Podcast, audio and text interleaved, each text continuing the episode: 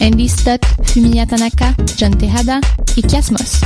Billets et toutes les infos sur mutech.org. L'Auto-Québec présente la 29e édition du Festival international Nuit d'Afrique du 7 au 19 juillet. Ne manquez pas la série des grands événements avec le concert d'ouverture joyeux et engagé du groupe Zebda, les rythmes ensoleillés du Grand Méchant Zouk avec Kassav et invité et les harmonies gospel soul jazz de Hassao. Profitez du passeport Nuit d'Afrique en combinant les spectacles de votre choix. Plus d'infos sur festivalnuitdafrique.com.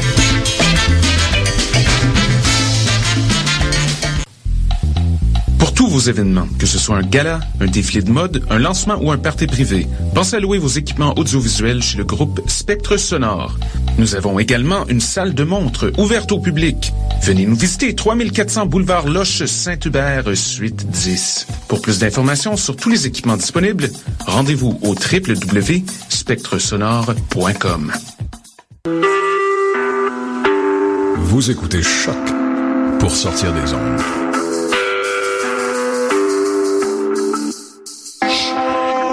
Podcast, musique, découverte. Sur choc.ca.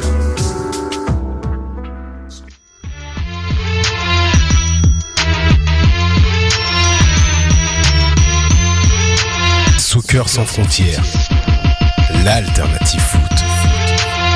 Bonsoir, bonsoir à tous. euh, bienvenue sur les ondes de choc.ca pour une nouvelle édition du Cannes Football Club, l'émission anti-langue de bois, bien évidemment.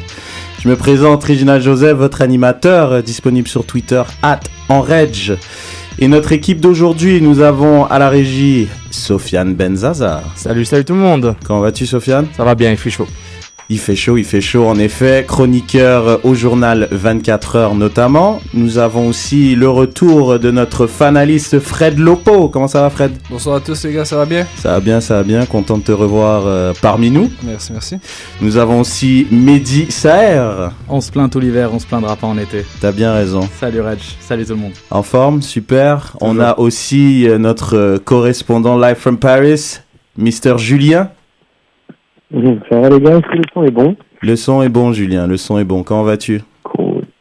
Ça va très très bien et content de débattre avec vous pour une nouvelle semaine. hein. Excellent, excellent. Et, et, la cerise sur le gâteau. Notre invité d'aujourd'hui, nous avons live en studio Wilfried Nancy, entraîneur-chef des U16 à l'Impact de Montréal. Bonjour Wilfried. Bonjour, bonjour tout le monde. Comment vas-tu Wilfried? Très bien, très bien. Content d'être ici. Je vous remercie. Ben, merci d'avoir accepté notre invitation. On est très content de t'avoir en studio. Donc, euh, grosse, grosse émission. euh, évidemment, euh, vous allez tout savoir sur Wilfried Nancy, coach des U16 à l'Impact de Montréal. Nous allons parler aussi, égratigner ce scandale qui a eu lieu à la FIFA hier, hier soir, c'est ça Ce matin, ce Ce matin. matin, bah, c'est ça, ce matin, tout frais, tout frais. Est-ce que la prince a dit quelque chose? La Prince, je sais pas si Non. la Prince, il en a parlé. Mais au moins, nous, on va en parler C'est ça qui au compte. Cannes Football Club. Et puis, on va revenir évidemment sur le match euh, de l'Impact, euh, leur victoire contre le FC Dallas. Et puis, je profite aussi pour saluer euh, Sydney, euh, coproducteur de l'émission. Et puis, bah, c'est parti. Sofiane, on est parti pour euh, 50 minutes de foot. Soccer sans frontières, l'alternative foot. Alors, Wilfried Nancy, que nous avons en studio, re, rebonjour. Bonjour, bonjour. Donc, euh, comme je l'ai dit tout à l'heure, donc tu es entraîneur-chef euh, des U16 à l'Impact de Montréal. On veut savoir euh, qui est ce Wilfried Nancy, d'où viens-tu, euh, quel est ton background, euh, qu'est-ce qui t'a amené jusqu'ici là? Euh, ben, plein de questions là. Donc, euh, si tu veux, ça a été un fait de circonstance qui a fait que je vienne ici. Parce qu'au départ, je devais aller à New York parce que j'ai ma mère qui vit là-bas. Mhm. Et finalement, euh, je suis passé par ici et j'ai eu la chance de rencontrer Christophe Dutart, qui est le coach de l'UCAM. Ouais. Et donc, avec qui j'ai longuement échangé, qui m'a qui m'a qui m'a proposé de, de venir ici pour pour euh, euh, pour euh, entraîner, on va dire. Et donc, du coup, moi, en fait, je, viens de la France. Ça fait 10 ans que je suis ici. Et donc, du coup, j'ai fait j'ai fait une carrière sympathique, on va dire. J'ai eu la chance de jouer en deuxième division, troisième division, en CFA, en CFA2, donc j'ai fait tous les niveaux, sauf la D1. Parce que j'étais j'étais pas assez bon, je pense. Et modeste, il est modeste. En donc plus. du coup, après j'avais j'avais envie de voir autre chose et finalement je suis atterri ici et puis bon, j'avais passé déjà mes diplômes en France. Et donc du coup, du coup j'ai voulu, j'ai voulu redonner ce que j'ai appris tout simplement au niveau des jeunes au football ici. Et pour euh, donner un peu à nos internautes, donc euh, tu disais que tu as joué en deuxième division, en mm. CFA. Est-ce que as, tu peux nous donner des noms de clubs pour un peu plus ben, euh, Moi, j'étais au centre de formation à Toulon. Donc, parce que je suis, je suis, je suis né au Havre mais j'ai fait toute mon enfance à Toulon. Et euh, donc ouais, j'étais au centre de formation là-bas, donc j'ai eu la chance, euh, j'ai suivi le cursus d'un jeune footballeur tout simplement, et j'ai eu la chance de, par, euh, oui je dis bien la chance parce qu'il y avait cinq joueurs qui étaient qui étaient qui ne pouvaient pas jouer dans ma position à l'époque, et c'est grâce à ça que j'ai pu faire mon premier match en pro en D2 à l'époque avec Albert Raymond qui m'avait qui m'avait ah lancé comme coach, ouais. Et donc du coup après j'ai fait plusieurs matchs, que ce soit en, championnat, en Coupe de France, Coupe de la Ligue. Et après, il y a eu euh, des pots de bilan à l'époque à Toulon. Parce qu'il y avait des problèmes financiers. Donc du coup, on est retombé. C'était à l'époque de, de Courbis, ça là-bas Non, c'était juste après. Moi, à l'époque de Courbis, j'étais ramasseur de balles. Ah, ok, ok. donc, euh, donc du coup, ouais. Donc après, voilà. Donc après, j'ai voyagé un peu de partout. Je suis allé après Toulon, je suis allé en CFA à Beaucaire. Après, je suis allé à l'étape en national. Après, je joue en, national aussi à Noisy-le-Sec. Après, j'ai fait euh, Châtellerault, Orléans. Tout Comme euh, Camara à Noisy-le-Sec Ouais, exactement. On n'était pas, on s'est loupé de peu. Ok. Donc, on a eu les mêmes coachs, ouais, effectivement. Donc, voilà. Donc, après, euh, je suis content de, de ce que j'ai fait parce qu'encore une fois, ça me permet de voir plein de choses, de connaître euh, euh, plein d'endroits, de découvrir plein de personnes. Donc du coup, euh, j'ai pris et j'ai laissé ce que je voulais prendre. Tu as bourlingué comme on Exactement. Et donc maintenant, voilà, maintenant je suis entraîneur et, content de faire Parfait. de, de ma passion. Comme tu dis, tu es maintenant entraîneur. Ça fait 10 ans que tu es euh, à Montréal. Que tu es à Montréal. donc ton, ton, ton, cursus pour, pour être arriver jusqu'à être entraîneur des U16 euh, de l'Impact ben, en, fait, tant que coach Quand je suis arrivé ici, donc j'étais à l'UCAM. Après, finalement, euh, en même temps que j'étais à l'UCAM, ben, je travaillais à, au sport études de Laval pendant un an. Après, j'ai été au sport études de, de la rive sud. Après, j'ai fait les équipes du Québec. Ça s'est bien passé au niveau des équipes du Québec. Et euh, donc, du coup, quand le projet de l'académie s'est mis en place, donc j'ai été contacté. Et au niveau de l'académie, ben, j'ai commencé avec les U18. Après, je suis passé avec les, les U21. Et après, je suis redescendu. Euh, enfin, le mot terme redescendre, c'est pas le bon terme parce que on, change souvent en fait la, philosophie que l'on a à l'intérieur du club, c'est que tous les tous les trois quatre ans, on change d'équipe. Donc euh, donc du coup l'année prochaine ou dans deux ans, je, je reprendrai une autre équipe. Ok. Donc voilà un peu le cursus. Donc, ce qui évidemment, ce qui nous intéresse, c'est vraiment euh, donc l'académie, ça fait depuis 2010. Ouais, ça fait trois ans et demi. Je suis nul au niveau des chiffres. je sais que ça fait trois ans et demi. Ouais, donc euh, environ 2012, disons. Donc, euh, on aimerait savoir à peu près les, qualités que vous recherchez euh, chez un jeune. Comme par exemple quelqu'un qui bon qui, qui joue au foot. Euh, on, sait que c'est pas vraiment le même cursus qu'en France où les, les joueurs ils commencent très très jeunes. L'impact n'a pas encore d'équipe U. Si si on a, si, on, a, déjà une pré-académie depuis depuis l'année dernière au mois de février, de, de, donc de U8 à U12. Ah, ok. Et au niveau de l'académie, c'est de U13 jusqu'à U23 en fait. On a U13, U14, U15 on va dire parce que c'est de c'est sur deux générations, U16, U18 et U23. Mhm. Donc on a cinq équipes au niveau de l'académie. Et euh... Donc oui, pour répondre à ta question... Euh... En tant que coach, c'est quoi que vous, vous recherchez comme qualité chez un joueur? Ben, C'est sûr que qu'on recherche euh, des joueurs qui sont passionnés euh, par, par le soccer, par le foot. Et on recherche aussi les qualités d'intelligence de jeu, comme tout le monde. Après, on recherche aussi le, le, il y a le joueur, mais il y a aussi l'individu. L'individu est très important pour nous parce qu'on part du principe que que si l'individu est bien, le joueur sera bien. S'il se sent bien, si l'individu se sent bien, ben le joueur sera bien par rapport à ça. Et bien sûr, les qualités techniques. Donc, ce sont véritablement ça qui sont à mettre en place. Et à l'intérieur de ça, bien sûr, qu'on, notre objectif, c'est de, de, de, de progresser, de faire progresser les joueurs. Il en avait beaucoup parlé, euh, Philippe Lafroy, justement, du, côté humain, que l'impact essaie, l'approche du moins humaine que vous essayez d'avoir. Ouais, c'est ça qu'on veut mettre en place. Encore une fois, on n'a rien inventé. Il y a, il y a plusieurs recettes, hein. mais nous, euh, on croit en ça. Et euh, donc, du coup, on, avant de prendre un joueur, ben, il y a plusieurs étapes et euh, il y a même des rencontres au niveau des parents pour mhm. s'assurer euh, au niveau de l'éducation comment ça se passe, pour connaître un peu plus le, le background un peu de, de, la famille. Et puis après, à partir de ça, on prend une décision finale. Bah, c'est intéressant que tu parles des, des, parents. Ben, vas-y, Julien, je crois que tu avais une question par rapport à ça. Exactement, exactement, je voudrais rebondir là-dessus. Bon, bonsoir Elfred déjà, merci de, de te joindre à nous. Et voilà, en fait, je, je reviens là-dessus parce que moi, je, je suis en France et euh, j'ai aussi pas mal coaché en France. Euh, comme tu disais, la France, c'est un grand pays de, de football. Euh, Est-ce que tu sens arriver euh, comme ça, parce que tu parles du joueur et c'est excellent, l'individu, mais tu sais, parfois, ce qui l'entoure, que ce soit les parents, les représentants, les agents, parce que là, tu entraînes les U16, donc ce, ce monde-là commence à, à graviter autour de ces joueurs-là. Est-ce que vous prenez en compte ça là en ce moment à l'impact de Montréal? Plus généralement, est-ce que tu sens qu'au à- au Québec ou en Amérique du Nord, déjà l'effervescence du football commence à porter ses fruits et un peu les côtés néfastes aussi euh, qu'on peut connaître dans les grands pays de football Surtout sur l'entourage du joueur, hein, j'entends bien. Ben, je te dirais que on est chanceux, nous. Pour l'instant, c'est pas encore d'actualité. Donc, euh, je sors de la France parce que j'ai fait une formation en France et, et j'ai eu la chance de, de pas mal voyager, que ce soit en France ou au Portugal. Donc, euh, quand j'étais au Sporting de Lisbonne et à Benfica, ben, je regardais un match et, euh, et je me suis rendu compte qu'il y avait plein de personnes qui étaient autour pour un match de U8 et U9 et en fait, c'était des agents. Donc, si tu veux, pour nous, euh, on n'a pas encore cette réalité ici au Québec. Donc, du coup, on est chanceux. Mais par contre, on les met en garde. On essaie de, nous, notre, notre, notre, notre objectif, c'est de- d'essayer de, les mettre en, de les guider, d'essayer de, de les conseiller.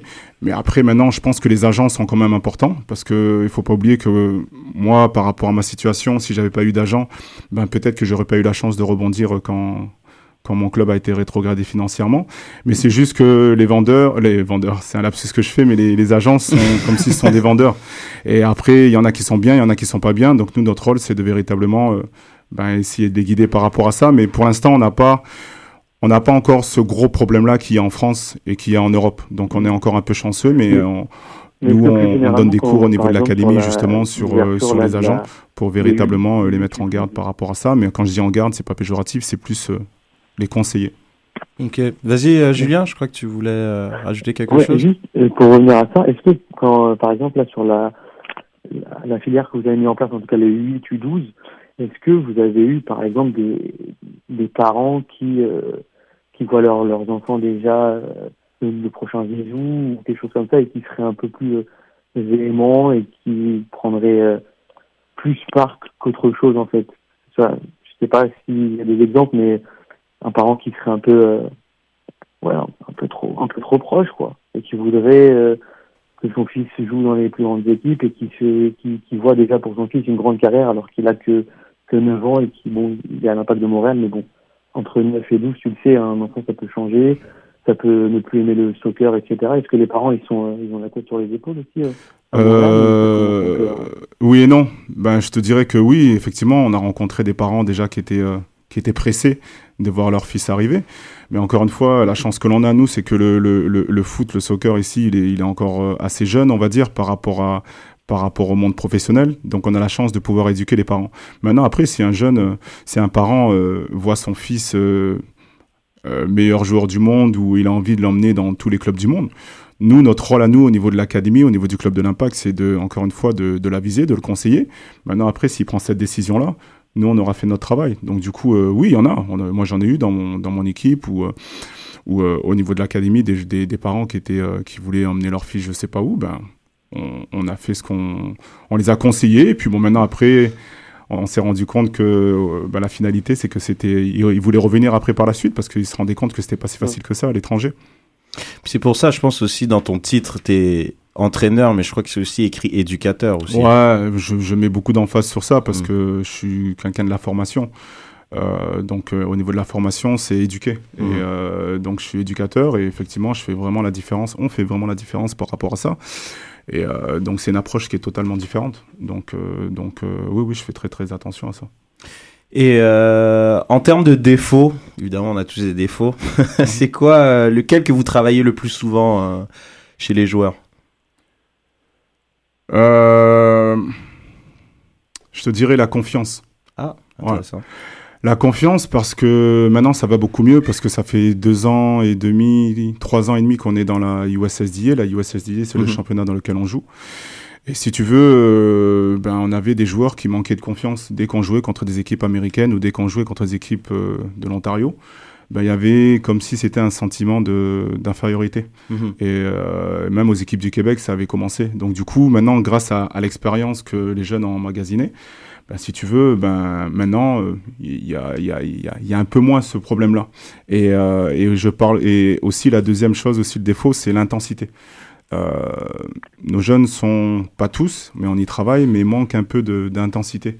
Donc quand je parle d'intensité, c'est euh, que ça soit au niveau du jeu, que ça soit au niveau de, de, de des, j'allais dire des discussions, de, du côté de l'aspect cognitif aussi. Mhm. Donc si tu veux, euh, il y a beaucoup d'emphase à mettre dessus. Donc c'est pour ça qu'on met beaucoup de rigueur par rapport à ça, parce que ah, il faut qu'ils comprennent que, le, que pour arriver au monde professionnel, il y a des étapes qui sont à franchir et c'est très très difficile. Quoi. Donc euh, voilà. Mais là, donc, quand on regarde l'impact, euh, l'impact essaie vraiment de, de s'établir sur la durée, la création de l'académie. Mhm.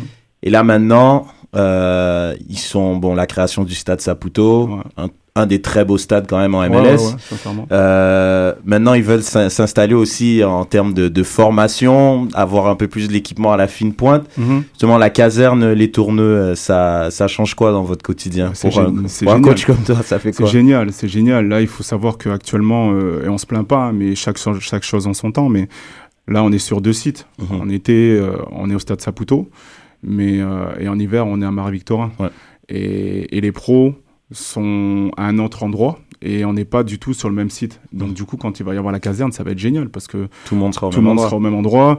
Il va y avoir un peu plus un sentiment euh, d'appartenance, une identité un peu plus forte. Et euh, on aura des installations qui seront, qui seront vraiment formidables. Et donc, du coup, on aura vraiment un outil euh, super pour travailler. Et que ce soit pour, euh, pour l'académie ou pour les pros. Donc, c'est génial. On attend, on attend ça avec impatience. là. Et bah, évidemment, avec l'impact, avec les jeunes, tu as dû bouger euh, à travers euh, les États-Unis, le Canada. Tu Ouais. dirais que c'est laquelle la meilleure académie en Amérique du Nord? Bah, la nôtre. C'est exactement ce que j'attendais euh, sincèrement, regarde, je, je, je- j'ai eu la chance de faire une formation euh, euh, il y, a, il y, a, il y a à peu près deux ans maintenant, et j'étais euh, avec tous les, euh, les entraîneurs, euh, les entraîneurs cadres, les directeurs de l'académie en fait, de chaque club MLS. Donc j'ai pu échanger avec eux. Et à la fin de notre formation, on, on avait, euh, on avait deux mémoires à faire, on avait beaucoup de travaux à faire.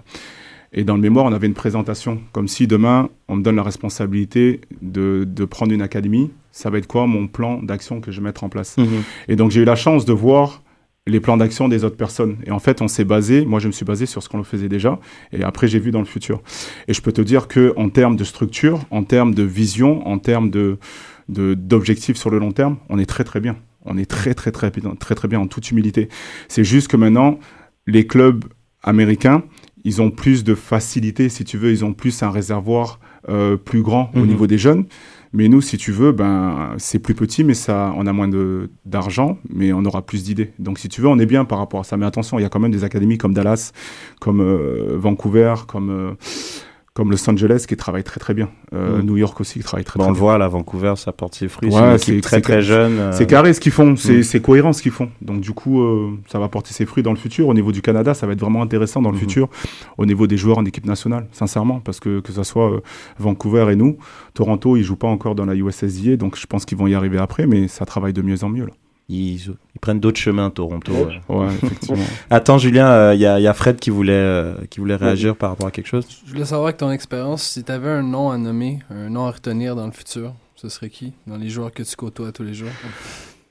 Sincèrement, j'ai pas trop envie de te répondre sur ça, parce que si les jeunes ils, ils écoutent ça, Mais c'est sûr, il nous écoute Euh, et là, il va prendre le boulard. Donc il va exactement, bon, il va prendre le boulard et ça va être difficile de passer à l'intérieur de la porte ici. Donc euh, non, je te dirais que d'une façon générale, mais en étant euh, très honnête avec toi, on a deux joueurs par catégorie sur qui on est très confiant et qui peuvent arriver, euh, si on nous laisse du temps, que dans les dans les 4-5 prochaines années, ils peuvent être partants dans l'équipe première.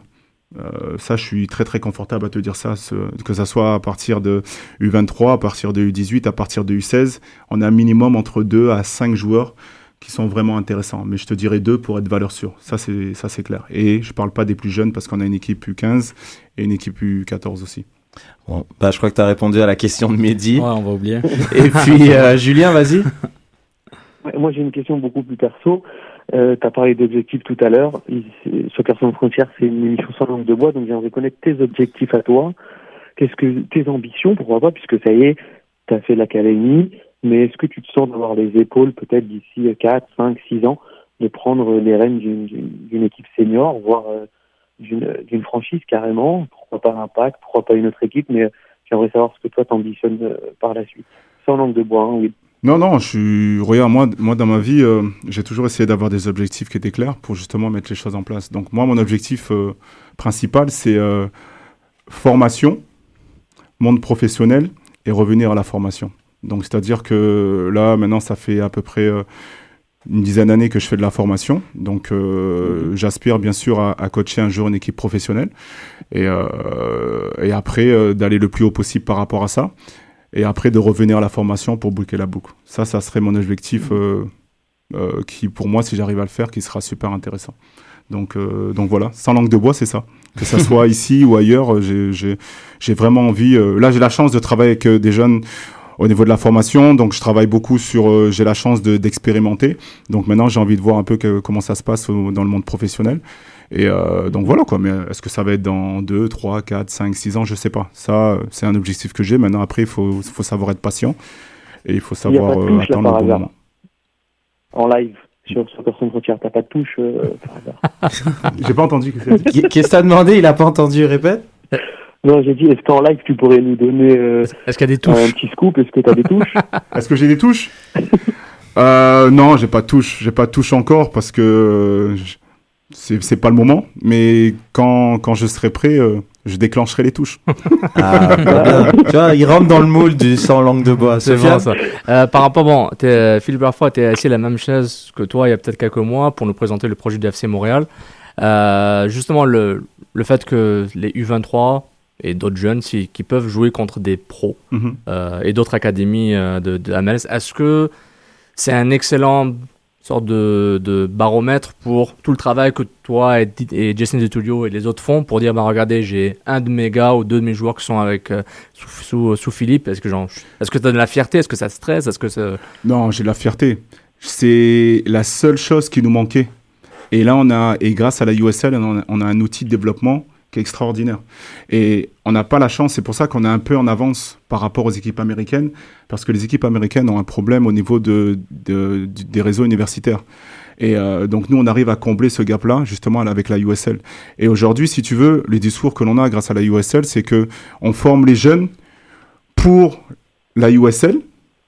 Et la cerise sur le gâteau maintenant, c'est que les pros ils vont pouvoir voir les joueurs dans un contexte qui est vraiment intéressant. Et là, ils auront moins de doutes, ils auront un peu plus de certitude et ça va être plus facile pour eux de choisir un joueur qui est véritablement intéressant par rapport à ça. Alors qu'avant, quand il n'y avait pas ce gap-là, c'était extrêmement difficile de, de, de, de, de, choisir des joueurs. Et là, maintenant, si un joueur est bon USL, bah, automatiquement, les pros, ils n'auront pas le choix quelque part de le prendre, sinon ils vont, ils vont être pris par, par d'autres joueurs, par d'autres clubs. Il va être une option viable. Donc là, vous sortez du, du, du, mode permanent laboratoire, dans le sens où vous, vous, préparez des joueurs, mais vous dites est-ce qu'il est pris pas, pour les pros, mais là, les USF, vous dites ben, vous, avez une, vous avez une sorte de couche applicative, genre on va les mettre, on va, on va les, les jeter dans, l'eau, puis on va voir. Bien sûr, c'est une équipe professionnelle. Il faut pas oublier qu'il y a 3 ans et demi ou 4 ans, je me rappelle plus. Euh, les pros jouaient dans cette ligue-là. Et c'est fabuleux. Moi, ça me rappelle un peu ma jeunesse. Euh, quand je jouais pas en pro, je jouais en réserve. Et euh, dès qu'il y avait une opportunité, ben, j'étais prêt pour jouer. Et là, c'est exactement la même chose. Donc, du coup, moi, je pense que oui, ça coûte de l'argent. Et franchement, heureusement que le président euh, Joey Saputo est là parce qu'il fait quelque chose qui est énorme. Et, je peux vous dire que, que ça fait avancer le, soccer québécois. Et, je le remercierai jamais assez par rapport à ça. Donc, du coup, euh, la USL, c'est énorme. Et c'est super. C'est vraiment super. Et, c'est quelque chose de concret. Et surtout quand on voit le, le, le, le Turfield Stade Saputo, euh, as le stade olympique d'un côté, le stade Saputo de l'autre, c'est l'ambiance. l'ambiance, ces jeunes-là se disent, ben ils sont dans un ils sont dans un environnement de pro donc ils exactement. et puis en ce moment ils se ils s'imbibent dans cet environnement donc c'est exactement c'est concret. Un jeune qui n'est pas bon en USL on pourra pas le garder. Mm. un jeune qui est bon en USL il aura la chance d'être peut-être pris avec les pros ou sinon d'aller dans un autre club USL minimum ou un ASL minimum Ben, nous, c'est notre objectif. On veut former les joueurs pour l'impact de Montréal, ça c'est clair. Mais après, il y a la sensibilité de l'entraîneur, il y a, a des, a principes, où il y, a des, y a a comportements, il y a des styles de joueurs qu'il préfère. C'est sûr que là, on est en train de travailler depuis pas mal de temps sur un, profil de joueur. Et, ça commence à devenir vraiment de plus en plus cohérent parce qu'on est un club, l'académie et, les pros, c'est un club. Donc du coup, euh, ça se met en place et c'est génial. Moi, on est tous heureux de ça. Bah avec toutes ces, in- toutes ces infrastructures, qui, ces infrastructures pardon, qui sont mises en place, ça amène à te demander est-ce que Montréal peut devenir une ville de foot? À ton avis? De soccer, man. On dit soccer ici. Ouais, soccer, Et Une ouais. ville de soccer. Et c'est là, soccer. Regarde, moi je te dis oui, ça fait 10 ans que je suis ici. Et en 10 ans, j'ai vu une, une progression, euh, je veux sortir un mot savant, exponentielle. Et donc c'est fou. Attention, attention. Non mais c'est fou, c'est fou. Donc du coup, si tu veux, oui, il faut éduquer un peu les fans, oui, il faut éduquer un peu tout le monde par rapport à ce qui se passe ici. Mais bien sûr, c'est une ville de foot. Euh, il faut juste être patient. Il faut Mhm. juste être patient. Euh, ça fait que deux ans qu'on est en MLS ou trois Troisième. troisième année C'est vrai, les chiffres, tu m'avais Là, dit. c'est la que- quatrième. C'est Là. la quatrième. C'est la quatrième qu'on est en MLS Vous êtes sûr de ça quand même ouais, on, on Ouais, a le- commencé en 2012. Ok. Le compte est bon. Il y a eu Marsh, Le il compte y a est eu. Chalibom, il y a Et eu Klopas. et là on a il encore vraiment nul avec Ça les fait chiffres. 4. Mais tout ça pour dire que bien sûr, ça peut Oh devenir là une là. ville de foot. Et, et, et là, au niveau, même si on n'est pas content, parce que je vois un peu sur les, sur les réseaux, mais on en parle un peu plus. Euh, maintenant, euh, les jeunes, au lieu de, de, de, de, de s'assimiler à, à Cristiano Ronaldo, bien sûr qu'ils vont le faire, mais ils parlent de Patrice Bernier, euh, ils, parlent de, ils parlent de plein de joueurs, donc ils parlent de Laurent Simon, ils parlent de, de Callum Malas, ils parlent de plein de joueurs, alors qu'avant, ça n'existait pas. Donc oui, je suis super confiant par rapport à ça, mais il faut être patient. Pour, pour enchérir à exponentielle, je vais dire logarithmique. Voilà. Oh là là là là. Excellent. C'est- voilà. Oui, Une dernière question, Ouais, Julien, pour passer au rapide- prochain. ouais, rapidement, ouais. Ouais, très rapidement. Juste, est-ce que je, je rebondis par rapport à ça Est-ce que tu sens euh, à l'international que ça commence à bouger? Est-ce qu'on parle un peu de Montréal? Est-ce que, est-ce que vous avez eu des gens, par exemple, de la France, de l'Allemagne, des entraîneurs qui ont déposé leur CV pour venir se joindre à, à l'impact de Montréal Est-ce que, est-ce que ça commence à faire parler Ben, est je, encore, je, sais, euh, je, je, je pourrais pas te répondre sur le fait que est-ce qu'il y a des, des coachs? euh, Je pense que oui, parce qu'à chaque fois qu'il y a, il y a, il y a, on cherche des nouveaux coachs, ben il il y a quand même beaucoup de demandes.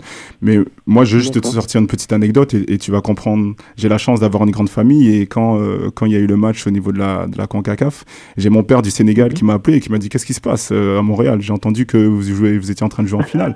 Donc euh, rien que pour dire ça, et Ah au niveau de l'équipe en France, je sais pas si on peut faire de la pub ici, mais France Football, tous les, tous les grands magazines français, ben, Mhm. il y a 10 ans là, ou il y a 5 ans, ça n'existait pas là, euh, l'impact de. Montréal. Et maintenant, ça, ça en parle même dans la Gazeta dello Sport. Donc du coup, euh, oui, ah oui. euh, ça commence à être connu, et, et, et c'est pour ça que je dis que le mot patience est le plus important. Mhm. Parfait. Bon, on va finir comme d'habitude notre euh, interview avec un petit face-à-face. Ouais. Je vais te donner.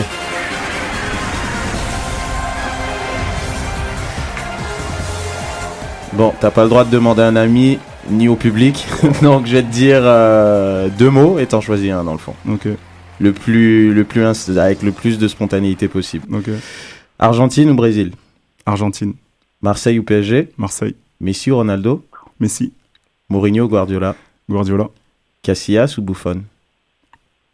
Buffon, Hockey ou basket? Basket, Viande ou poisson? Viande, Bière ou vin? Vin blanc. Nike ou Adidas Elle est dure celle-là. Ça dépend du style. Ah, Adidas. Adidas. Bon, ben nickel. Euh, merci Wilfried. Donc, Merci, merci à vous. euh, bah écoute, on va continuer. Hein. Tu restes avec nous. de toute Ouais, façon. bien sûr, bien Bon, sûr, avec nickel. plaisir. Bonne nouvelle. Donc, on va passer maintenant à au scandale. El scandale. Elle- On on est déjà au scandale? Ben, on est déjà au On scandale. est déjà au scandale, on, On est déjà- monsieur.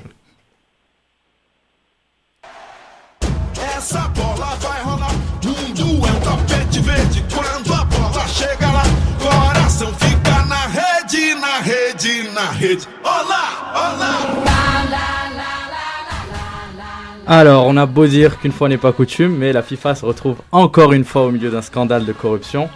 Pas plus tard que ce matin, comme t'as dit Reg, il y a eu une descente de police dans un hôtel où séjournaient des officiels de la FIFA. C'est ouf à dire une descente de police. C'est de la folie, une descente de police. Goodfellas, les gars. po- En plus, une police internationale, vu que le FBI a été impliqué là-dedans. Mais juste avant de vous parler de ça, j'aimerais vous raconter une histoire. Histoire pour laquelle j'ai pris en compte plusieurs déclarations et accusations de différents médias de l'époque. Donc on va se concentrer sur les attributions des Coupes du Monde. Donc, on se souvient un petit peu du scandale de 2000, je vais vous le raconter. L'Allemagne et l'Afrique du Sud sont au coude à coude en finale du vote pour l'attribution du mondial 2006. En cas d'égalité entre les 24 votants, le vote de Blatter, qui avait voté pour l'Allemagne, aurait compté double. Le vote est à 12-11. Blatter demande aux votants néo-zélandais de voter blanc, ce qui donne une victoire à l'Allemagne et ce qui permet à Blatter de ne pas être le méchant qui a enlevé sa Coupe du Monde à l'Afrique. Un petit détail. Dans cette magouille, le Brésil s'est retiré au premier tour de, l'attribution pour appuyer l'Afrique du Sud. Donc quatre ans plus tard, on est en 2004. La FIFA décide que l'organisation va se faire en rotation. On va commencer par l'Afrique, puis on va aller à l'Amérique du Sud. Pour le Mondial 2010 donc, les intentions de vote donnent le Maroc gagnant avec 13 votes contre 11 pour l'Afrique du Sud. Blatter veille du vote, fait une virée dans l'hôtel des votants. Les trois votants de la CONCACAF retournent leur veste et c'est l'Afrique du Sud qui gagne et qui organise le mondial. Quatre ans plus tard, le Brésil, qui s'était retiré en 2000, obtient la Coupe du Monde 2014. Plusieurs médias vont accuser euh, la FIFA d'avoir truqué les votes et que le tout était prévu depuis le scandale du vote allemand. Mais bon, finalement, alors que l'Amérique du Nord ou l'Océanie devaient être les prochains pour la fameuse rotation, Mais on faut arrêter là. on décide tout à coup qu'il n'y a plus de rotation et on attribue l'organisation six ans plus tôt que la date prévue. Parce que d'habitude, on, on attribue la Coupe du Monde six ans avant la dite Coupe du Monde. On a attribué la, à la Coupe du Monde à la Russie et au Qatar la même année, bien avant l'année prévue d'attribution. Qatar et Russie, deux pays qui ont en commun un puits infini de pétrodollars et euh, des droits de l'homme qui sont vivement critiqués. Donc, On peut tromper mille fois une personne, mais on ne peut pas tromper. Si. Si, c'est ça. On peut tromper une fois une. Euh, non. On ne peut pas tromper une fois mille personnes, mais on peut tromper une fois. Ma question pour vous, messieurs. Avant de se lancer dans les qui est corrompu, qui ne l'est pas, je vais vous expliquer un bon, petit peu. Avant de, lancer, de se lancer là-dedans, selon vous, selon vous, qui aurait dû organiser les Coupes du Monde 2018 et 2022 Je vais vous rappeler les candidats. États-Unis, Australie, Angleterre, candidature commune de Espagne et Portugal, de Pays-Bas et Belgique, Russie et Qatar. Reg, selon toi, qui aurait mérité de- de- d'organiser les 2018 et de Si 2022 on va dans ce sens-là, à mon avis, l'Australie, parce que c'est l'endroit où il n'y a Et jamais eu de la Coupe suivante du Monde. Bah voilà, ça aurait été la suivante. Bah, il y en a deux. Ah, il y en a deux. Coupes du Monde que je propose. Australie et après, euh, moi je t'aurais dit l'Angleterre, puisque depuis 60, 66, il n'y en a pas eu, et puis c'est c'est la terre du foot, quoi. C'est grave quand même. Hein. Non, non, c'est ça. hein. Fred? Moi, je pense exactement la même chose que toi. Puis je pense aussi qu'il faut aller dans des villes ou dans des pays qui ont déjà des infrastructures. Là, on va construire des stades, puis ils vont devenir des stades fantômes. Donc, euh, je suis pas très d'accord avec ça. Fait Donc, donc le tiers-monde a mérité le coup du monde, j'ai compris. Merci Michel, euh, Euh, Fred. Excuse-moi. Julien? Vas-y, Julien. Euh, non, moi je, je pense comme comme Reg aussi, c'est euh, l'Australie parce qu'on n'a jamais été. et C'est c'est un continent que que tout le monde voudrait euh, connaître. Et après, j'aurais donné aux États-Unis parce que euh, en 94, la, la Coupe du Monde était était magnifique. Les infrastructures sont là, le public est là, l'engouement est là. Donc euh, ouais. Mais tout, en tout cas, j'aurais donné à tous les autres pays sauf aux deux qui sont euh, Ouais, donc, la. Russie et le Ouais. Même tu Bah- m'aurais donné, euh, euh, même euh, je sais pas. Euh, le Chili, je l'aurais donné au Chili. genre. Ils l'ont déjà eu, le Chili. C'est vraiment petit comme pays le Chili. Ils l'ont hein. déjà eu, t'imagines Ils l'ont l'ont déjà eu. déjà eu, Ouais, mais il y avait genre 5 équipes qui jouaient. Non, non, non, non. Chili, c'était quand même dans les années 54, si je me trompe pas. Ou 54, 62. c'était en Suède. 62, 58. 62. 60, 58, 62. 62. Euh, Une des- une des deux du Brésil. euh, moi, moi, les favoris à ce moment-là, c'était clairement l'Angleterre 2018 et, le, et les États-Unis 2022. Je pensais qu'il allait l'avoir. Il y Entièrement avait- il y avait. Beckham, il était beau gosse et tout, il avait la mohawk. Ils vont gagner. La il, y a, mohawk. il y a- il y a David. Wesh. Je suis d'accord avec toi. Si on, si on enlève le, si on prend en compte le fait qu'il n'y avait plus la rotation, moi j'aurais dit Angleterre, pays du foot, qui l'a pas organisé depuis 66, Mhm. puis États-Unis, qui, vous- qui, avait, Qui est avec lesquels Et, et les ça aurait été une énorme fête. Et les États-Unis, ils avaient Bill Clinton comme un sorte de porte-parole. euh, voilà, quoi. Donc, peut-être Bill, il a appelé. FBI, il a dit, euh, les gars. euh, Poutine a gagné sur ce coup-là. Will- William Clinton, euh, il traîne pas toujours dans des endroits très propres, donc euh, autant. Donc on va écouter, euh, on va écouter euh, ce que le président de la Fédération française euh, de football, Frédéric Thierry, avait à dire là-dessus. extrêmement attristé par l'image que cette opération donne, euh, l'image du football. Moi, je vous rappelle qu'en France, euh, j'ai fait de la lutte contre la corruption. Euh, un de mes chevaux de bataille, comme l'a montré par exemple la récente affaire des matchs présumés truqués euh, de Nîmes. Donc si les faits sont avérés, les faits de corruption au niveau de l'octroi de telle ou telle décision, c'est extrêmement grave. Et moi, je souhaite que la, que la, la police et la justice suisse aillent jusqu'au bout dans cette affaire. Tout ça tourne beaucoup autour euh, de, du nom de Sepp Blatter. Pour moi, malheureusement, ça n'est pas un problème d'homme.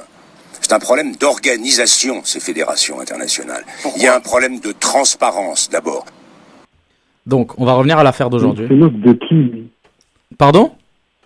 Non, mais il se moque de qui, lui, sérieux Nous y reviendrons. On, on va Non, en parler attends, tout à l'heure de lui. suis- Nous y reviendrons. Donc, on va revenir à l'affaire d'aujourd'hui. On a sept hauts responsables de la fédération qui ont été arrêtés. 14 sont poursuivis. ok? Dont, entre autres, le vice-président de la FIFA et président de la CONCACAF, euh, Jeffrey Webb. Ils sont accusés, entre autres, de blanchiment d'argent et de corruption. Donc, c'était une opération conjointe des polices suisses et américaines. Donc, les sept, onf- les sept officiels de la FIFA concernés sont en ce moment détenus en Suisse et devraient être extradés vers les États-Unis. On ne connaît pas les relations légales entre la Suisse et les États-Unis. Euh, je sais que on ne peut pas extrader de la Suisse vers certains pays européens. Vers les États-Unis, ça reste à voir. Euh, donc ils vont faire face à la justice new en admettant qu'ils soient extradés. Ils feront face à la justice new-yorkaise qui les accuse d'avoir accepté pot de vin et commission de plusieurs millions de dollars dans les 24 dernières années en ce qui a trait aux attributions des organisations à la Coupe du Monde et des droits de retransmission télé. Mais ce qu'il faut comprendre, ce qu'il faut clarifier, c'est qu'il y a deux affaires dont on parle là-dedans. Cette descente de police est impliquée dans deux affaires. Donc il y a une accusation qui est américaine, une accusation qui vient de la justice suisse. L'accusation américaine poursuit principalement des officiels de la CONCACAF et la CONMEBOL pour les pots de vin et l'attribution des droits médiatiques et commerciaux pour la diffusion des tournois internationaux aux États-Unis. Étant donné que le siège de la CONCACAF est à Miami, ils ont, des droits dessus. Ils ont juridiction dessus. Donc les personnes arrêtées sont Jeffrey Webb, dont, dont je vous ai parlé, mais aussi son attaché de presse, deux anciens présidents de la CONMEBOL, un autre vice-président de la FIFA et ancien président de la CONCACAF, et les présidents des fédérations du Brésil, du Costa Rica, du Nicaragua et du Venezuela. Donc, en ce qui concerne les arrestations, c'est juste le continent américain qui est touché. Tranquille. L'accusation suisse, c'est une procédure pénale contre X, c'est-à-dire ce qu'on ne sait pas contre qui c'est. Perce, il n'y a pas eu d'arrestation là-dessus, c'est juste une procédure pour corruption, enrichissement illégal et gestion déloyale concernant les attributions des Coupes du Monde 2018 et 2022. Donc la ministre, la, ministre américaine de la Justice, euh, Lorette Lynch, est même allée jusqu'à accuser la FIFA d'avoir truqué le scrutin de 2010 pour y rajouter cette accusation-là euh, où l'Afrique du Sud avait été donnée gagnante. Ce qui est spécial avec ce scandale, quand on sait qu'il y en a eu plusieurs au fil des années envers, contre la FIFA, c'est que non seulement il y a eu des arrestations, mais qu'en plus ça a lieu deux jours avant les élections de la présidence à la FIFA, durant laquelle euh, Blatter va briguer un cinquième mandat, lui qui est à la tête. euh, Et là, depuis mondial 40 ans, c'est 98. scandaleux. On se croyait dans une dictature C'est de la africaine. C'est de la folie. Il y a eu que 8, il y a eu que 8 présidents à la. FIFA depuis sa création en 1904. 8 présidents. C'est incroyable. Bref. Je, je vous rappelle que le seul rival de Blatter, c'est le prince Ali de Jordanie. Les deux autres rivaux se sont, se sont retirés. Euh, Luis Figo, qui est connu de certains, en faisait partie. Je pense qu'ils ont, ils ont senti le ils disent, moi, je vais me retirer, quoi. Il y a même, ça, ils ont dit il y a même d'ailleurs, euh, bon, hein. même d'ailleurs une affaire d'extorsion euh, envers le, le quatrième candidat euh, par la C'était pas un compagnie, par la compagnie. Ouais, c'était un néerlandais par la compagnie de la fille de Joseph Blatter. Donc ça, je, je vous avoue que ça va très loin. Qui est fille unique, euh, j'ai lu un petit article sur elle, Qui est fille fille- unique et qui est le portrait craché de son père. Eh ben, Oh mon Dieu, elle doit Oh, pas être-. Oh là vraiment pas être stylé. Elle Oh doit pas être là stylé. là. hein. Donc, le prince Ali de Jordanie bénéficie de l'appui d'une seule confédération qui est l'AFC, la Confédération asiatique, alors que Blatter a l'appui des cinq autres confédérations. Est-ce que cette opération policière va aller au bout? Est-ce qu'elle sera étouffée? Est-ce que les, les détenus seront extradés? Parce qu'on c'est des détenus maintenant. Ou est-ce que c'est un coup dur pour Blatter? C'est ma question pour vous, messieurs. Euh, bah, Julien, vas-y. Julien, tu voulais. euh, Non mais en fait, il y a tellement de sentiments qui se qui se mettent dans ma tête que c'est le dégoût. Il est Et en fait, scandalisé, Il Julien. absolu- non, mais il faudrait une loi qui interdise le les non mandats en fait, parce qu'à un moment, il a cru que la FIFA c'était sa maison. Et il a cru qu'il était avec ses potes et comme ça, bah, il a dit vas-y, tiens, je te donne un peu d'argent ici, je te donne un peu d'argent. Au final, le pouvoir monte à la tête et le mec, il s'est fait une forteresse. C'est un despote, le, mec, c'est un dictateur, il est fou. Quant à notre ami Frédéric Thiriez, alors lui, il donne des leçons de morale à tout le monde. Premièrement, le scandale des, des matchs truqués, bah, au final, nous, il n'est pas descendu, tout le monde a été blanchi. Et, euh, deuxième chose, il est plein de contradictions, il est passé euh, devant le CNOSF, enfin, il- c'est fou, c'est fou ce qu'il a Tu fait. parles de Frédéric Non. Thierez, là Oui, de de- Blatter. de- Ouais, ouais. monsieur Bah, on va revenir, on va président revenir à Blatter vu que c'est le, on parle du scandale, euh, on parle du scandale de la FIFA. Excuse-moi, euh, en tout cas, ouais. Il faut vraiment, vraiment mettre une loi qui interdise les non-mandats. Mais là, si on, si- parle de là par rapport au mandat, il faut que la FIFA ne soit plus une, en- une, une organisation à but non lucratif privé. Il faut que ce soit publié, public, il faut que ce soit géré par des gouvernements. Là, ça, ça serait un peu, euh, désolé du mot, du mot mais Non, assez bordélique à gérer Non, euh, Non, euh, ce genre d'organisations qui sont privées. C'est comme genre, euh, euh, comment s'appelle le truc de Formule 1 là, Eccleston, c'est privé. Le comité olympique, c'est c'est Non mais tu, tu privé. t'as, nommé que des mafias là. C'est, Ouais, mais j'ai- que des gens qui gèrent du blé. C'est ce que je parle. Je, je- je euh, parle d'une tendance. Je Oui. parle du- il a une certaine tendance, mais à un moment, on veut une loi. Mais ça, c'est un règlement à l'interne qu'il faut qu'ils mettent. Mais c'est pas les corrompus qui vont faire un règlement à l'interne pour régler leurs prob- problèmes de 1. Mais à un, à un moment donné, faut que les gouvernements s'impliquent. Ils, ils ont, ils ont pas que ça à faire. Moi, je pense, honnêtement, c'est dans ce genre de truc, on parle de la FIFA, euh, même l'UEFA, je le mets dedans. C'est des entités qui génèrent tellement d'argent, qui font croquer tellement de gens, cet argent-là, en fait, qu'il peut pas y avoir de, il peut pas y avoir de, de, de mesures prises. Il y a tellement de gens qui profitent, qui bénéficient de ce qui se passe. Évidemment, ils s'en mettent plein des poches. Évidemment, il y a de la corruption. Mais au final, au final, t'es content de le mercredi à, à 21h ou quand t'es en Europe et à 15h quand t'es ici de regarder un match de Ligue des Champions, des, des trucs comme ça, de la Coupe du Monde. Tu vas quand même la regarder, tu vois ce que je veux dire? Tu peux pas, tu peux pas te dire, ah ben Oui. je vais faire un boycott, je suis pas content avec ce qui se passe. Bah, tu vas quand Il même faut- la regarder, mais on s'entend que tu as plus de chances d'y aller si c'est les États-Unis que si c'est le Qatar. Je parle pas de proximité géographique, je parle juste Mais de tu sais que pays les en stades vont être pleins quand même. T'en es conscient ça Les stades vont être pleins quand même. Ça Parce que le néerlandais Est-ce qu'un. Iran, Nigeria remplirait le stade au Qatar? Bon, je m'excuse, j'ai pas pris le bon pays. Oui, l'Iran, si l'Iran joue, le stade serait plein au Qatar. Mais Hmm. non, prenons un pays, je sais pas moi. Qui? Je sais pas, Tanzanie, Chili. Bah déjà. Est-ce que ça euh, remplirait un stade? Pourquoi la. Tanzanie, je ne sais pas. Ouais. Suède, Chili. Vas-y pour la Suède, Chili. Même. Suède, Chili, bah, ils vont y 60. aller. C'est des gens. C'est dans Ah, mais- chaque pays, t'as des gens qui ont du blé, qui, qui font ce genre de déplacement. C'est chaque 4 ans. C'est pas pour rien que c'est chaque 4 ans. Il y a un concept de rareté dans une Coupe du Monde qui fait que peu importe où c'est, les gens vont se déplacer pour y aller. C'est ça la Donc, différence. ce que tu es en train de dire, c'est qu'il y a rien à faire? C'est comme ça que ça va être? Ça Moi, va, je ça pense qu'il y a rien à faire. pour- Vas-y, Fred. Non, mais il faut faire comme en politique. Tu donnes les mandats de 4 ans. Il faut que les, les cartes tournent. Parce que là, c'est Non, les ça, mêmes- je suis d'accord, Là, par c'est contre. là, c'est les mêmes personnes. Puis je veux dire, parlez-en aux gens qui habitent au Brésil actuellement, qui ont payé la Coupe du Monde de leur poche, que les programmes sociaux ont été comme raflés au coup de couteau. Tu sais, si, si, si tu veux pas ta- si tu veux pas que la Coupe du Monde soit chez toi, je veux dire, pourquoi, pourquoi la corruption changerait les choses Je veux dire, je sais pas. Mais la Coupe du Monde, au final, elle est. euh, regarde, la Coupe du Monde. Ah, quoi Tu voulais. La Coupe du Monde, c'est c'est une compétition qui rapporte énormément d'argent à un pays. C'est une compétition qui fait que le pays euh, va avoir des infra- va construire des infrastructures, va avoir accès à des infrastructures. Donc oui, c'est normal qu'il y ait de la corruption là-dedans. Mais qu'est-ce qu'on peut faire pour contrer ça? Moi, c'est ça la question que je vous demande. Comme a dit euh, le président de la fédération, c'est pas un problème d'homme, c'est un problème de système. Je sais pas ce que t'en penses, Julien. C'est un problème de système et c'est- le système qu'il faut changer dans la FIFA. Non, non, mais oui, et c'est pour ça que je suis un peu d'accord avec, Red.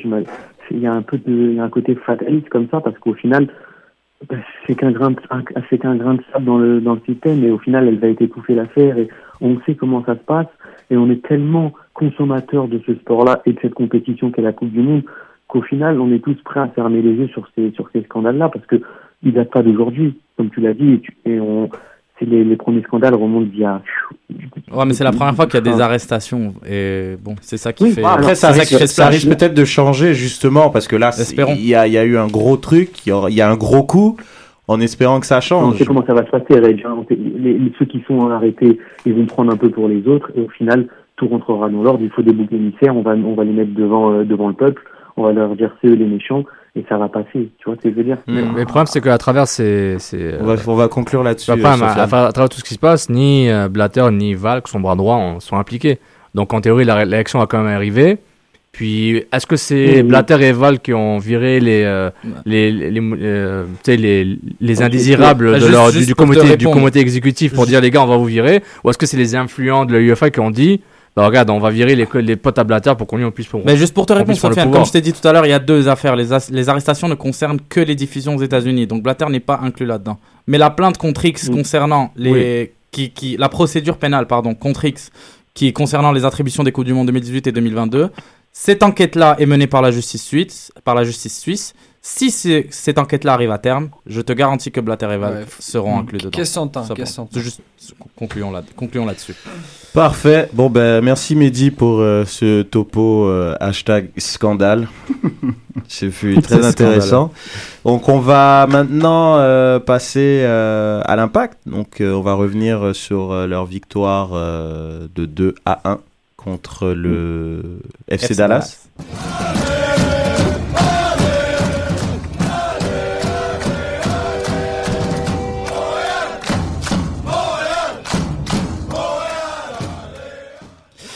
Donc euh, l'impact qui s'est imposé euh, 2-1 contre un, un cador quand même euh, de, de l'association euh, de l'Ouest. Petite question comme ça, est-ce que les, les jeunes Wilfried ils sont obligés d'aller au stade? Ou les, vous leur dites les gars allez au stade? On, on va dire oui. Ah quand même. Mais euh, ouais, on les, on les incite fortement à y aller. Donc euh, obligé des fois c'est difficile parce que ils ont, euh, par rapport au par rapport au temps qu'ils ont, mais au moins ils sont obligés de le regarder euh, à la télé parce que des fois on fait des retours durant la semaine par Ah. rapport à, à des situations de jeu. Putain, Ils font des saputo d'or et des trous de poutine. En fait, c'est- c'est c'est très coopératif. Ils font des lunch and learn, tu vois. Ils vont dans des salles de conférence, Ouais. ils ramenez vos lunch, on va voir Des le working lunch. Working lunch, tu vois. On va prendre des notes, ramenez vos iPads. euh. Mais j'aime bien le, concept du saputo d'or et trou de poutine. Bah, bah, parfait, Ouais, tu vas nous donner les tiens dans pas très longtemps. C'est parfait. donc, euh, donc justement, on va revenir. Ben, victoire donc 2-1, euh, des buts de Piatti et de Jack Mack. Donc on va avoir les, les Saputo d'or et les trous de poutine de Julien. On va commencer par toi, Julien. J'aurais tellement voulu le donner mon tapoteau d'or à un joueur euh, du 11, enfin un, jou- un joueur, mais je vais le donner à Bush parce que c'est incroyable les arrêts qu'il a fait et il nous a vraiment sauvé, le match. Et mon trou de Poutine, par défaut, parce que j'ai quand même aimé, les 70 premières minutes de l'impact, mais je vais le donner à, à Baki.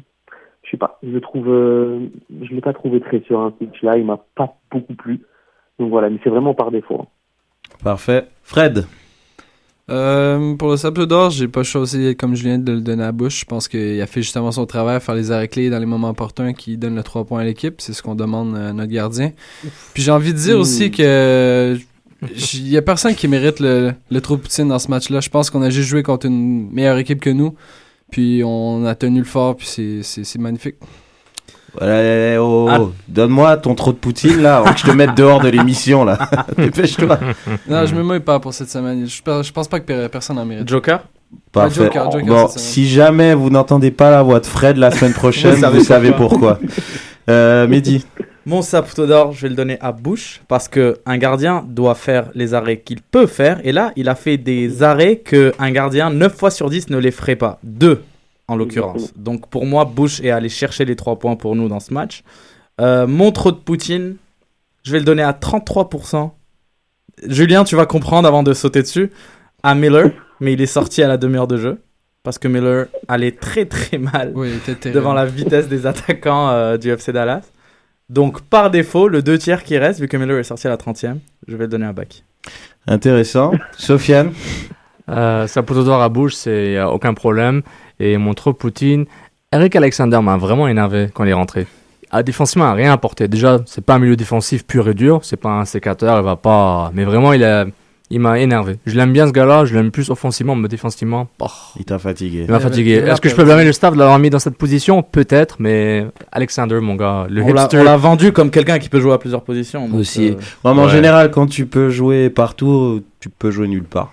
Ça, je, je quote ça de Sydney. C'est vrai.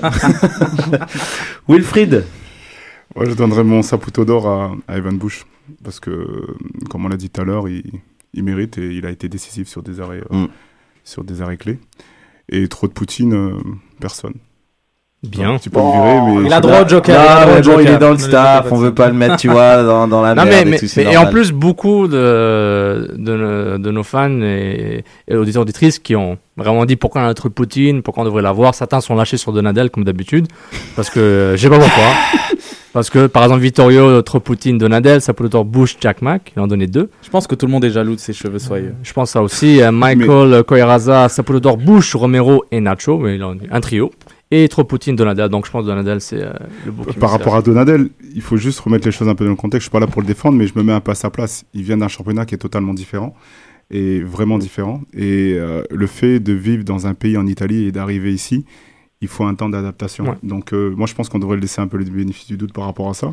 Et après, on verra. Mais qu'on soit un peu patient, je pense. Parfait, vous avez entendu les internautes, donc les, les, les trous de poutine gratuits à Donadel parce que voilà, il vous fatigue parce qu'il prend un, un jaune au bout de 10 minutes ne seront plus Il n'a acceptés. même pas fait exprès en plus. Un spécialiste, un expert, un membre du staff vient de vous donner une bonne raison valable. C'est ma réponse, hein, attention. c'est vrai, c'est vrai. Donc on a un petit, un petit topo intéressant euh, de Fred euh, avant de d'enchaîner sur euh, les facts or fiction de Ouais. l'impact. Ah ben les gars, on est maintenant au tiers de la saison pour la majorité des équipes. euh, puis j'ai tenté de faire un petit portrait de la situation au niveau de- des attaques dans le circuit Garber. Euh, ce qu'il faut savoir, c'est que les équipes marquent définitivement moins de buts cette année. La, la- du moins, la tendance porte vers euh, une saison euh, euh, avec moins de buts marqués. Si on regarde dans l'Ouest, on est à 1.20 buts marqués par rencontre jusqu'à maintenant. Et dans l'Est, on est à 1.15. Si on considère justement l'année passée, on était à 1.38 pour l'Est et à 1.46 pour l'Ouest. Donc, euh, il y a une tendance. Je sais pas qu'est-ce qui se passe cette année. Pe- Peut-être que les équipes sont, euh, ont- sont mieux préparées défensivement. Je sais pas ce qui se passe. Mais euh, bon, c'est sûr que ça ressemble par contre à 2013. À 2013, on était à 1.25 buts marqués euh, dans l'Ouest et à 1.36 buts dans l'Est. Euh, je voulais conclure aussi dans le top 10 des, des débuteurs cette année, euh, on, retrouve des joueurs, des nouveaux venus qu'on pouvait s'attendre. Kaka, je pense que c'est un joueur qu'on fallait fallait s'attendre à ce qu'il soit bon dans cette ligue, même cas pour euh. Puis aussi les habitués comme euh, Wando qui est toujours là année après année, Martins est toujours là aussi depuis son, arrivée et Dempsey qui, à mon sens, il domine la ligue. Euh, il marque à des rythmes similaires aux années passées. Ça, c'est sûr que c'est un bon point pour eux, mais la lacune euh, vient d'où justement cette année il y a moins de buts marqués Est-ce que ça vient du milieu de terrain? Ou c'est seulement les défenseurs qui sont mieux préparés? Si on regarde cette année, il y a, il y a qui est premier buteur justement avec 9 buts déjà en, en 11 matchs. Euh, S'il continue comme ça sur cette progression-là, euh, il va même dépasser pro- probablement les buts marqués par Bradley Wright Phillips. Il y a 0.94 buts marqués par, par 90 minutes de jouer. Donc, c'est vraiment une statistique incroyable. Puis, ça m'amène aussi à parler de Jack McInerney, OK? Les gars, j'ai vu beaucoup de choses négatives sur ce gars-là depuis le début de la saison. Puis, il faut regarder, OK? En 755 minutes cette saison, il a marqué 5 fois. Ça, c'est toute com- to- compétition confondue, OK? Ça lui donne un ratio de 0,6 buts marqués par 90 minutes. Si on regarde cette saison, il y a que Martins, Camara, Dempsey, Altidore, Wando qui, sont, qui ont un meilleur ratio de buts marqués par 90 minutes que ce joueur-là. Si on regarde aussi Marco Di Vaio dans les années antérieures, il est à 0,52 buts. Puis- et, et ce gars-là, vous savez, on le voyait sur le terrain, on était content, on savait qu'il était pour faire la job. Alors pourquoi ne pas lui donner sa chance? Si on, on- on extrapole la projection cette année, il peut marquer minimum 15 buts si on lui donne le temps. Est-ce qu'on a réellement besoin d'un attaquant? La question se pose. On a besoin de quelqu'un pour le seconder, je suis d'accord avec ça, mais un marqueur de but, on l'a dans notre équipe. Il y a le compas dans l'œil. Et je pense que ça- Justement, transition, ça ouvre le bal pour le premier Fact or Fiction. Jingle. vrai. Mais qu'est-ce qui est vrai que, que tout le monde croit qu'il était vrai? Mais non, c'est pourtant vrai qu'il était faux. C'est pourtant vrai qu'il était faux. Oui, enfin bon, alors admettons ce mensonge. Donc tu nous poses la question est-ce qu'on a besoin d'un attaquant? Moi, attends, juste pour te La- répondre. la- la question les, plus- La question du Fact les or Fiction, trois Mehdi, dernières- parce que, parce que le fichier tu l'as lu comme nous, Jack Mack fait-il taire les critiques Les, les trois Focus. dernières saisons, Focus, les bro. trois dernières saisons de Jack Mack ont commencé sur les chapeaux de roue et ensuite rien. Donc c'est sûr que si on Donc, prend les qu'est-ce qui stats, fait taire les critiques, fact or fiction Fact Fiction. Fiction. Parfait. Fred, fact or fiction Ben, comme il dit, le meilleur foot de sa vie, donc euh, fiction. S'il le dit. hein. Moi, c'est un, Bah, c'est un, c'est un fact, fait. C'est un fait. alors. Non, mais- C'est un moi- fact, guys. Vous avez pas C'est- compris c'est- l'ironie, c'est l'ironie, c'est l'ironie. Non, moi, Ah, moi- non, mais moi, moi, moi, pour moi, il a fait taire ses tri- critiques. Oui, parce que pour moi, c'est un bon buteur. Mais honnêtement, les critiques, elles étaient. En tout cas, dernier- elles, étaient basées euh, sur rien. Mais, mais moi, je trouve que oui, fact, l'an dernier, avant le mois de juin, il a fait taire les critiques. L'année d'avant, avant le mois de juin, il a fait taire les critiques. Après le mois de juin, il s'est éteint. Donc, est-ce que ça fait trois ans qu'il fait ça Il l'a fait avec Philadelphie, il l'a fait avec nous. Ouais, mais là, et il là, a- il recommence bien. Et comme chaque début d'année, on va Bon, encore l'année dire. dernière, il était ah, quand il même ma- derrière. C'est un très Mais- bon mais- attaquant. mais t'as- mais t'as vu le milieu offensif de l'impact derrière lui maintenant Mais on a commencé euh, à penser à jouer en 4-4-2 parce qu'il jouait Ouais, bien le, le début de saison. parle il a 4-4-2 juste lui maintenant. Il parle 4-3-2-1, c'est bon, gars. Non, non, mais fact regarde. euh, Non, fact, parce que euh, par rapport à son temps de jeu, Ben, je pense que ça n'a pas été pire par rapport à ça. Maintenant, après, euh, il ne faut pas oublier qu'il passe après Marco Di Vaio. Donc, il faut remettre un peu les choses dans le contexte un peu par rapport à ça. Donc, peut-être qu'il y a des attentes qui sont super élevées vis-à-vis de lui. Mais je pense que, encore une fois, il, faut être patient. Et est-ce qu'on a besoin d'un attaquant ou pas? Ça, je, laisserai les dirigeants. Mais c'est un buteur. Je le vois à l'entraînement, c'est un buteur. Mm. Maintenant, après, le buteur, malheureusement, des fois dans sa tête, euh, ben, c'est pas tout le temps évident. Euh, il peut manquer de confiance, mais c'est un buteur. En toute sincérité, oui. Maintenant, après, il faut qu'il se retrouve dans les situations. Il faut, il faut qu'il soit capable de- d'enchaîner un peu plus vite. Mais... Juste ajouter vite vite une statistique. On a une seconde. Pour les tirs tentés, chaque fois qu'il fait 4 tirs, il marque un but. Je dis ça comme ça, mais il n'y a personne qui est légal. C'est un serial killer. Prochain Red. Le chiffre. Fact or fiction Donadel, nouvelle tête de Turc. Mehdi. Fact. Fact. Passe, oui. Julien. Tête de Turc, oui. Oui. Julien. Oui, non mais non mais oui, mais après comme euh, comme comme Will l'a dit, peut-être qu'il faut lui laisser le temps de, de, de s'acclimater au championnat, à la ville. Mais en tout cas là, tout de suite, si on doit parler des deux premiers mois de, de, de compétition, en effet, euh, il- c'est la tête de Turc, hein, de, de- que ce soit des spécialistes, des fans ou ou, ou de Wilfried seul dans, dans sa maison peut-être, mais pas à la radio quoi. Vas-y, Fred. Fact, puis c'est vraiment stupide. Ok. Ouais. Bon, on connaît déjà ta réponse. Non, mais c'est la Oui. réalité en plus. C'est un fact, juste, mais c'est juste, un- mais juste, il faut se poser la question, je sais pas, si vous les journalistes, euh, est-ce qu'il a été blessé ou pas? Inside scoop. Ta, ta, ta. FIFA scandal, on va checker ça. Non, non, mais blague à part. Non, je blague, Fred. Il y a certains matchs où il a pas joué, donc. euh, Non, non, il, avait, donc, euh, il, était blessé, il était blessé pendant deux semaines Voilà, à un moment. donc, euh, Il est même pas mauvais. Il fait, il fait son mais travail, moi, c'est fact. Mais c'est les qualités, une en tout nouvelle- cas, il les a. Non, Après, il- c'est ouais, juste qu'il faut qu'il il- s'adapte Il les a, mais ouais. c'est fact. Une nouvelle tas de turc, mais maintenant, physiquement, Mais il va, se, il va se rattraper. Mais je trouve qu'il y, aura un problème au milieu de terrain éventuellement. On s'en Au niveau défensif, émission au niveau, ça. au niveau défensif, je pense que Donald va, va souffrir à cause des, des choix euh, du club. Bon, on en a deux petits derniers. Euh, fact or fiction Julien, le stade Saputo est-il une forteresse? Mais bien sûr, fact, fact, fact, et on, et on va on va pas perdre beaucoup de points. Il y aura, ça va être difficile d'aller venir nous chercher chez nous. Parfait. Fred? Euh, fact, Parfait. stat, 45 matchs avec des points accumulés à, à domicile contre 13 défaites seulement. Putain, on va l'appeler le chiffre, celui-là. Mehdi Fact. Fact. Wilfried Ouais, fact aussi. ouais. Fact. Et dernier- moi, fact. euh, merci, Fact. Reg. Ah, je t'avais pas Non, demandé. non, on passe, Pardon. on passe, on passe. bon. Euh, prochain et dernier. Piatil est-il un beau capitaine? Fact or fiction? Fiction. Fiction. Fiction, ça veut rien dire être beau capitaine. Julien. Ta question est fiction, voilà. Fiction, fact or fiction? Non, moi fiction parce que je suis euh, fan de, de, de Patrice et je pense que c'est l'âme du club. Alors, euh, je suis désolé pour Platine, mais fiction. Ok, ok. Bon, ben, on a, on a pas le temps, là. Faut wrap up l'émission. Donc, on remercie Wilfried Nancy d'être venu. Merci à vous, les gars. Donc, Et, euh, bientôt. Ouais, tu es le bienvenu. Tu sais où c'est maintenant. Ouais, ouais, tu es chez cool. toi, tu viens quand tu veux. Merci. On remercie aussi euh, l'impact, évidemment, la communication de nous avoir prêté. Merci, Raphaël. Raphaël euh, pour euh, 50 minutes avec Wilfried. Euh, merci Fred, Sofiane, Julien et Mehdi. Et puis, euh, vous pouvez réécouter l'émission sur euh, à SoundCloud, Stitcher et puis iTunes. Exactement. Et puis, euh, merci de votre écoute. Et puis, l'impact joue samedi contre Chicago Fire. Trois de suite, les gars. ouais. Ouais, trois de suite, Trois de tranquille. suite, tranquille, c'est Tranquille. cadeau. Ça sent la coupe. Ciao, ciao. Allez les gars, merci. Ciao. ciao. ciao. Soccer sans frontières, l'alternative foot.